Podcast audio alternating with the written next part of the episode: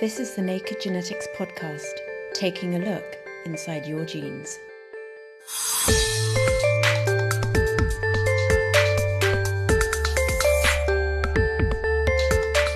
Genes are the instructions that tell our cells what to do, but how do different types of cells know which genes to switch on or off at the right time? The solution lies in epigenetics, the molecular bells and whistles that act on top of our DNA to control gene activity. In humans, estimates vary, but certainly thousands and thousands of genes are regulated by small RNAs. It could be that every gene is regulated by a small RNA. Plus, a new gene involved in severe obesity and a mythical gene of the month. This is the Naked Genetics podcast for July 2015 with me, Dr. Kat Arney, brought to you in association with the Genetics Society online at genetics.org.uk.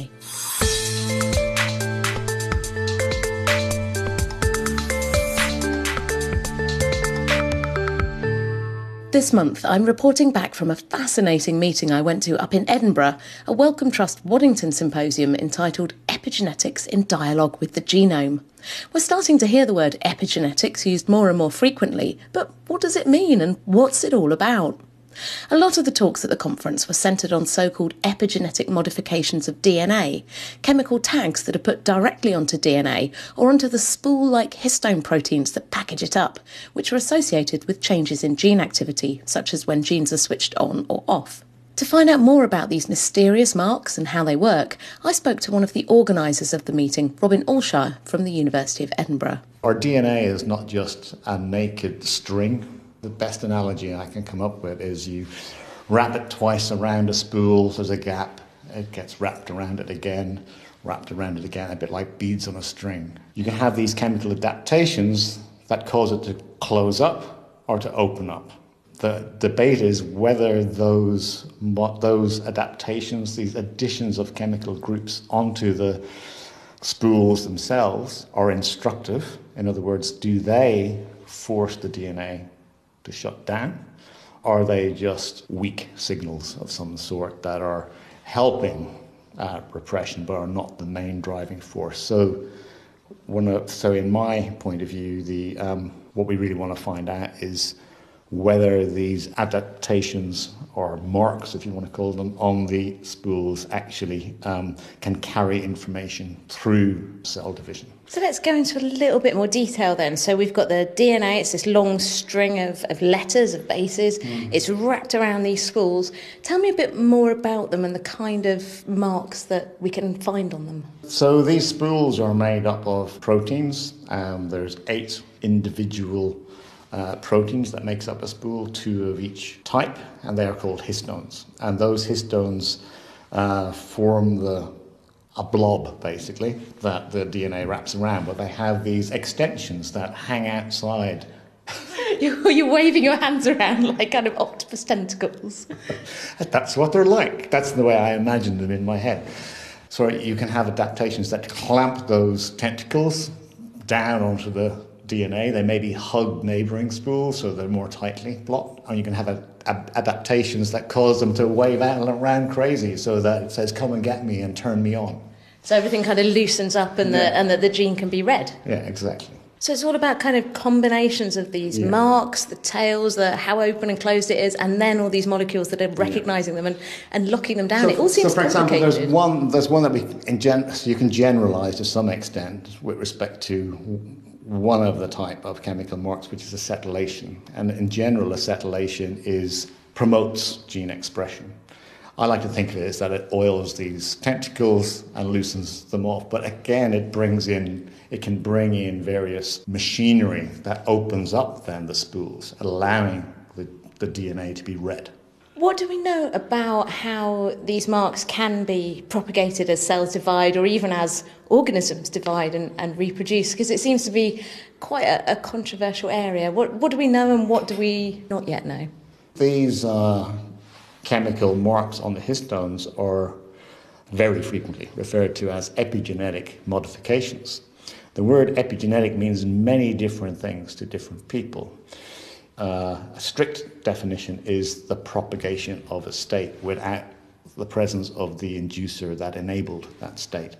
So the question becomes whether these are truly, these marks can actually be copied during the process of cell division so that both daughter cells have an exact copy of the marks. So if a skin cell divides, it makes two cells that know that they're meant to be skin cells. Yeah, exactly. So, so the question is can the marks actually be recognized and then you have the so as the cell goes through division you have to deposit or assemble make new spools on the uh, new dna and can you copy the marks from the pre-existing um, spools that were there so that they take on the same state. And can you? Well, this is the big question. So this it? is the big question. So recently, what we've been able to do in a model organism, fission yeast, we have tested this uh, in a very simple way, where we artificially bring the um, enzyme, so that's the protein with an activity that puts um, a certain chemical mark, which is called lysine 9 methylation, on a so that's on a specific part of one of the histones in the spool. What we were doing is we artificially bring it somewhere and then we're able to get rid of it. And when we get rid of it, the question is, can it be copied? In normal cells, so wild type cells, it cannot be copied. But then we asked, can we make it be copied? And what we did was we took away an opposing activity that removes that mark. And when we take it away, now we see that it can be copied. Not only is it copied from one cell to two daughter cells, we can see it being copied for many cell divisions, and we can also see it go through the process of meiosis. It's kind of yeast, yeast babies. yes, yeast babies.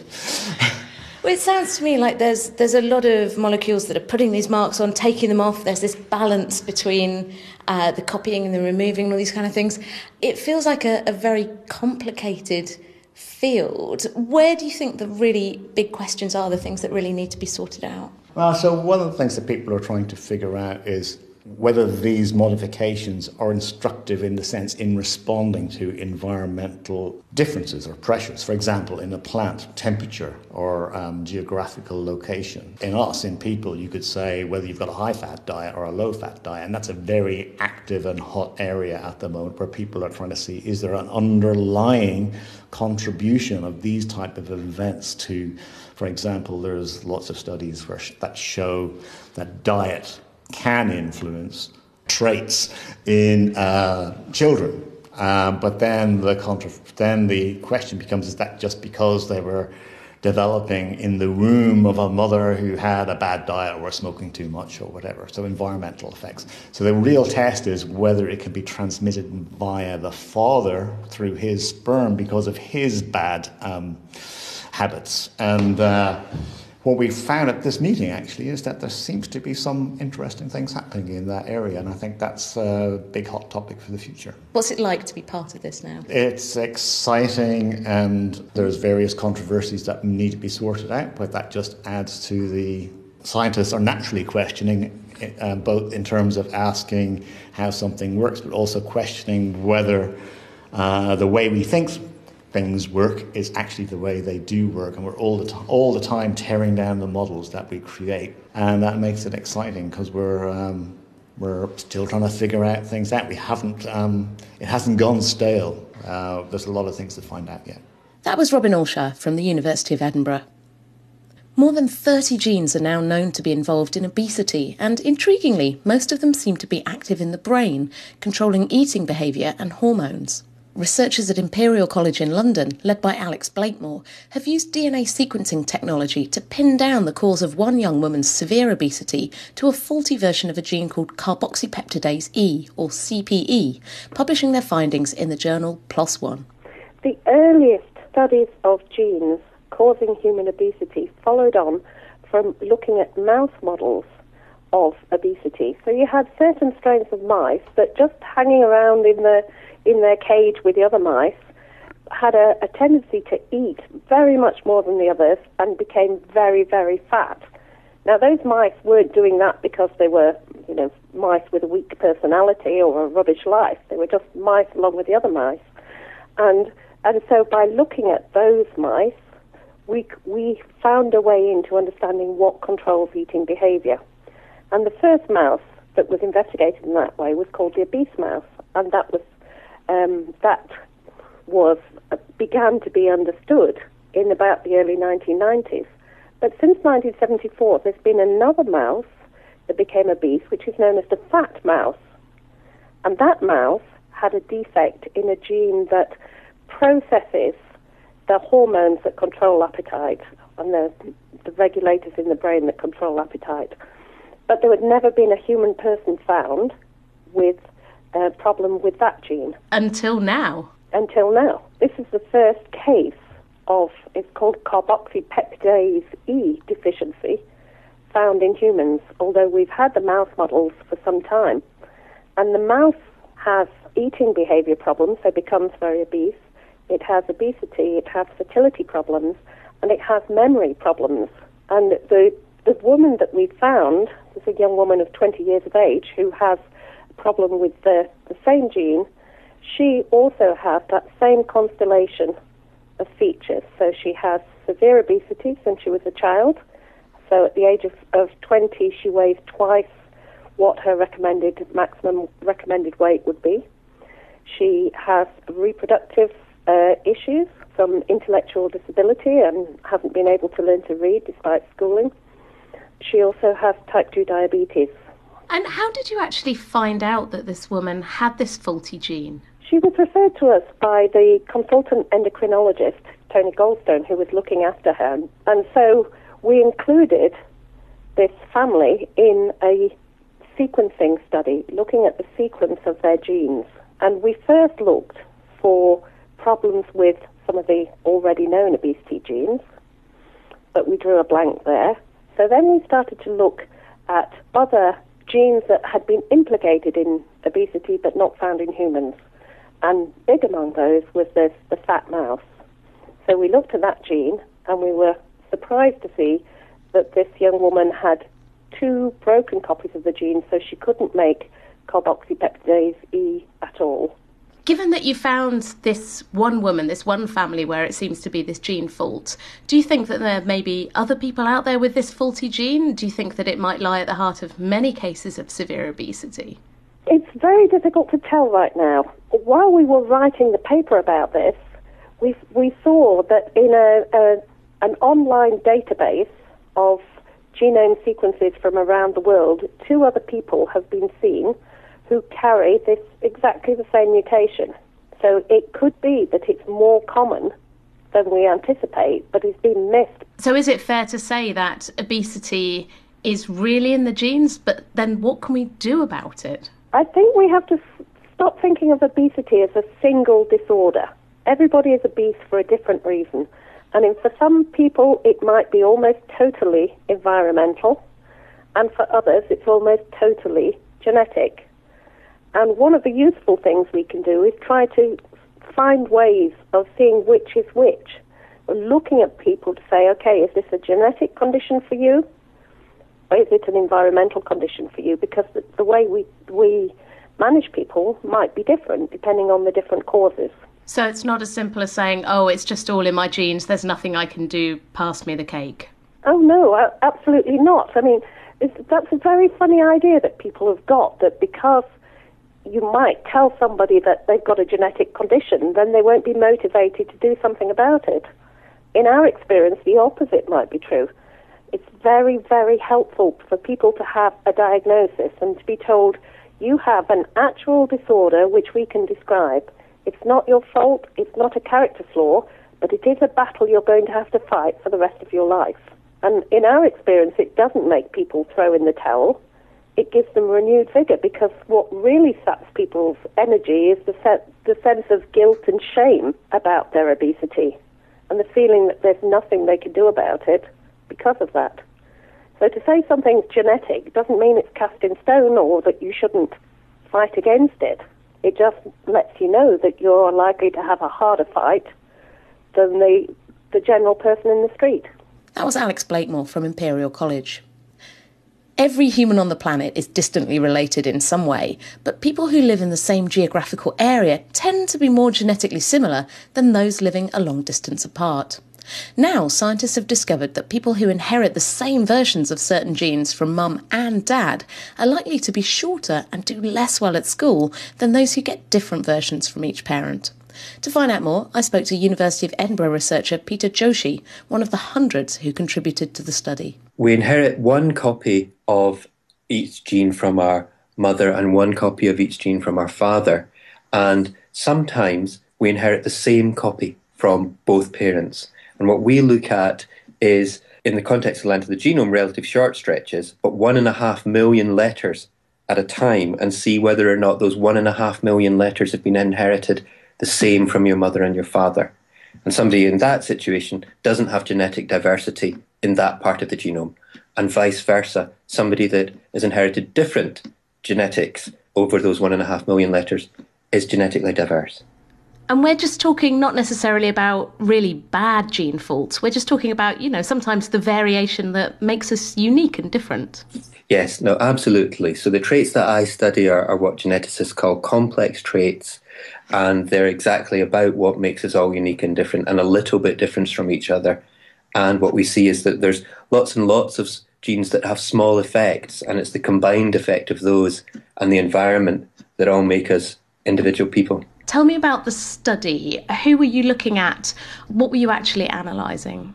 What we're doing is using modern genomic techniques to measure genetic diversity. And the way that we're doing that is that we're uh, using 350,000 people in total um, to make sure that the study is very robust.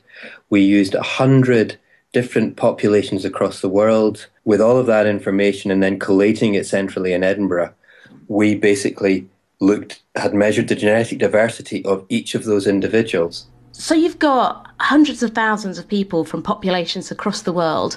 How are you analysing their genomes? What are you looking at?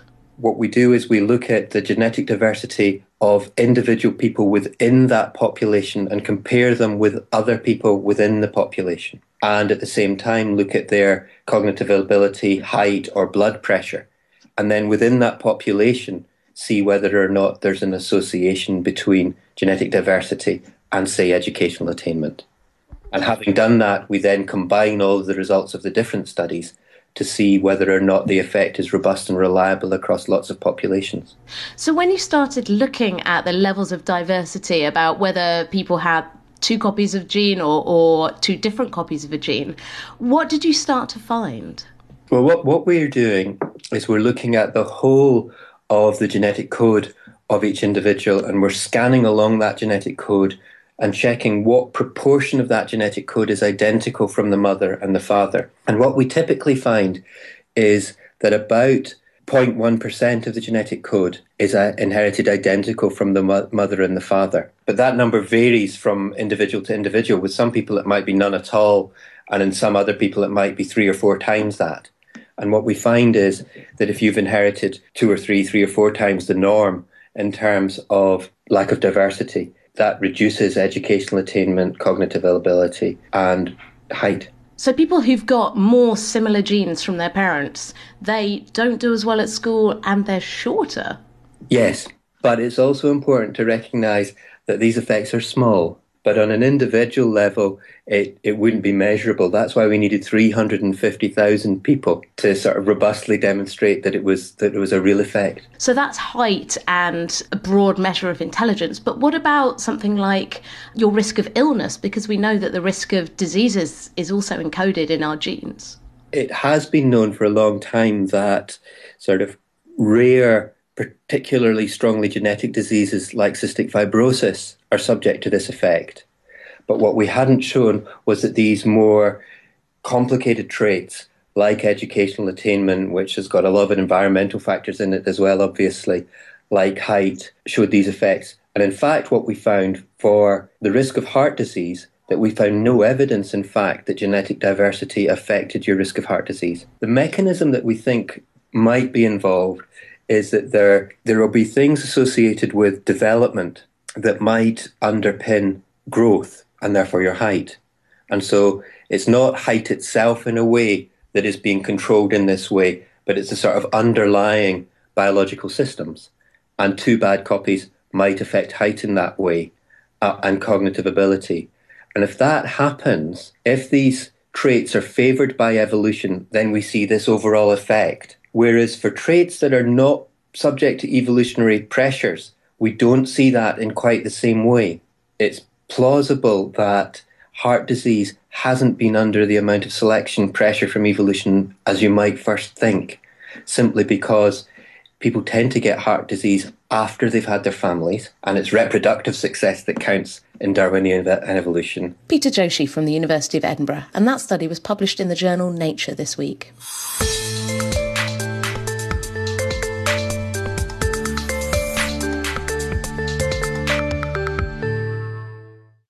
You're listening to the Naked Genetics podcast with me, Dr. Kat Arney.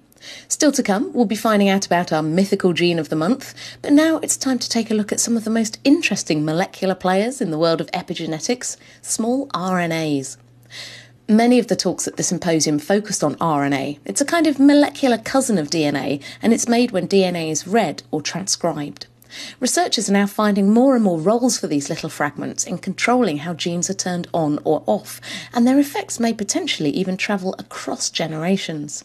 To get the lowdown, I caught up with Rob Martienssen from Cold Spring Harbor Laboratory in New York. So small RNAs were discovered in, uh, in probably the late 90s, but they turn out to be everywhere pretty much. So we work on looking at these short RNA sequences that regulate, specifically the ones that regulate transposable elements, repetitive junk DNA, things that were thought not to be important for a long time, but actually we think are hugely important parts of genomes that control epigenetic inheritance. That's a big word. well, what do you mean by epigenetic inheritance? How would you describe that? Usually, we think of inheritance as being uh, the inheritance of changes to our DNA sequence, to our genome sequence. Um, but epigenetic inheritance are modifications of that sequence that can be reversed or changed uh, and are not uh, fixed in the same way that, that, DNA sequence changes are. But they can be just as important. And uh, importantly, you have to think about how they could be guided to specific DNA sequences that they would modify in some way uh, that would allow that to be inherited.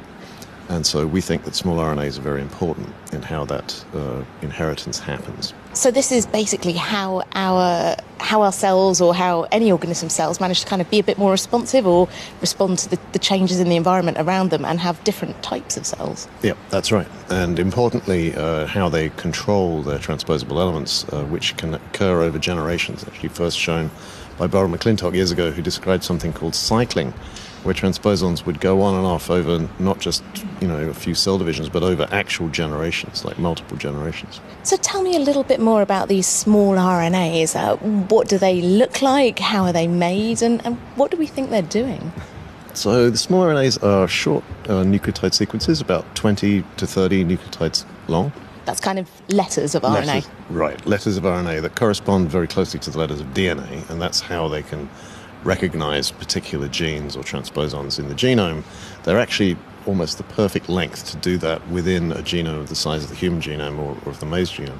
What they seem to do is they bind specific proteins called argonaute proteins. Uh, there are many, many different argonaute proteins that bind the small RNA and allow them to match a corresponding sequence in a target RNA.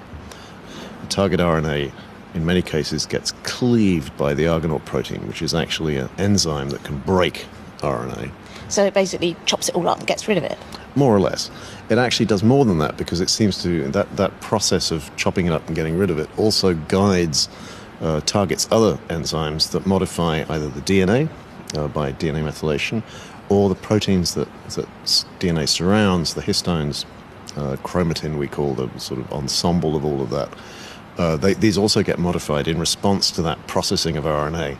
It's one of the things we work on. We still haven't exactly figured out how that happens, but a lot of work has been done, especially in plants and, uh, and in fish and yeast.